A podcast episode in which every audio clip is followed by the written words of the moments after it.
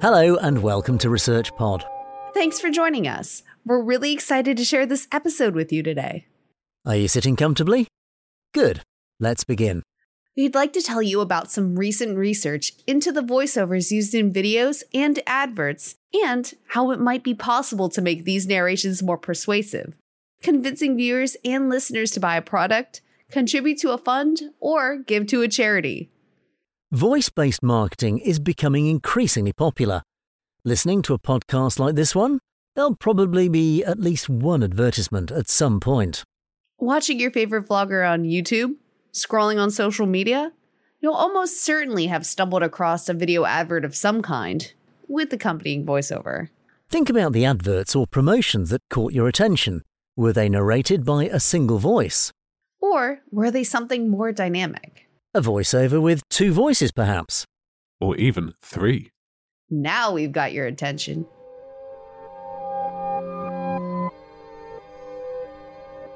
Researchers from Singapore Management University, Cornell University, and INSEAD, Hannah Chang, Anirban Mukherjee, and Amitava Chattopadhyay, have been investigating how narrator voices can influence customers watching crowdfunder videos and better persuade them to invest. Using real world datasets and controlled experiments, they have demonstrated that it is possible to significantly improve the effectiveness of video campaigns by employing certain techniques. Like using multiple narrator voices?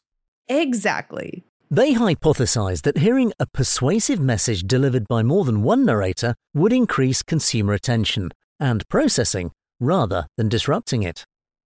Previous research has shown that a change in voice could involuntarily capture the attention of listeners, even when other tasks were competing for the attention of the customer.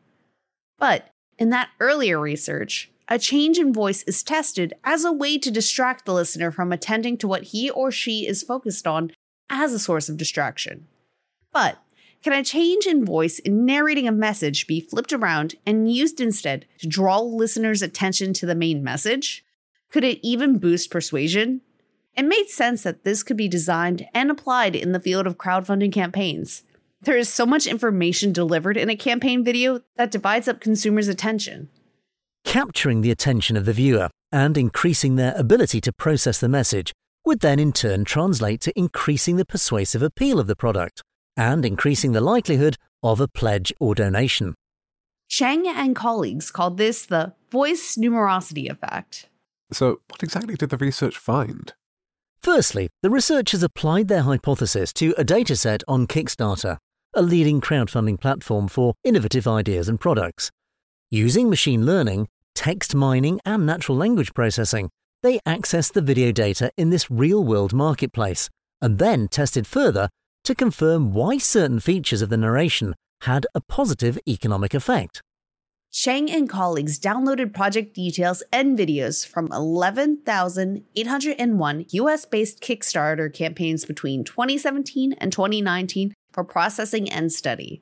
These projects accounted for 3.6 million customer transactions. Kickstarter works by pre selling new and innovative products to consumers who pledge money to fund the product, raising the capital for manufacture. The product is then supplied to them at a later date once created. The researchers gathered data on the amount of funding pledged to support a campaign, the number of backers, and if the campaign was successful. Projects which do not raise the capital needed are not continued. Customers who have pledged simply get their money returned. They also noted the number of voices included in the voiceover, as well as narration rate, or the speed at which the scripts were spoken. Incredibly, the results of their data showed that voice numerosity significantly improved all campaign outcomes. Whoa. Yes. For a project, each additional speaker was associated with raising an extra $12,795 in funds, gaining pledges from an additional 118 supporters, and a 1.6% increase in the likelihood for project success. They also discovered that these positive effects were moderated by the speed of the voiceover. When the narration was too rapid, the video was less effective and the economic effects were lessened. Sorry, didn't quite catch that. well, that proves the point. So, again, a bit slower. Chang and colleagues found that when the video narration was too fast, listeners struggled to process the information, and the campaign was less likely to be successful. Looking into this more closely, they found that the benefit of more than one voice in a promotional video was higher with the easier to understand videos. The more slowly narrated videos, you mean? Exactly. The effect was lesser in more complex videos, aka those with a higher word to second rate. These results were reflected across all the categories of Kickstarter videos that the study included design, technology, and games. These effects were also found in a separate dataset with advertising rather than crowdfunding videos, that having more voices narrate a message increased advertising effectiveness. Why do the researchers think that this is the case? We're getting to that.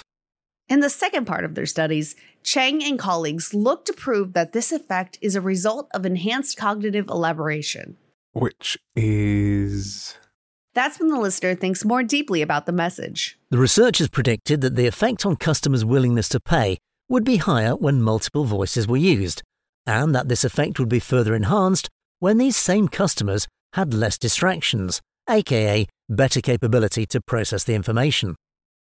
To test this hypothesis, 382 participants took part in an experiment. In the first part, the participants were divided into two groups high distraction and low distraction. In the high distraction group, participants were asked to memorize a 10 digit number and hold it in their minds.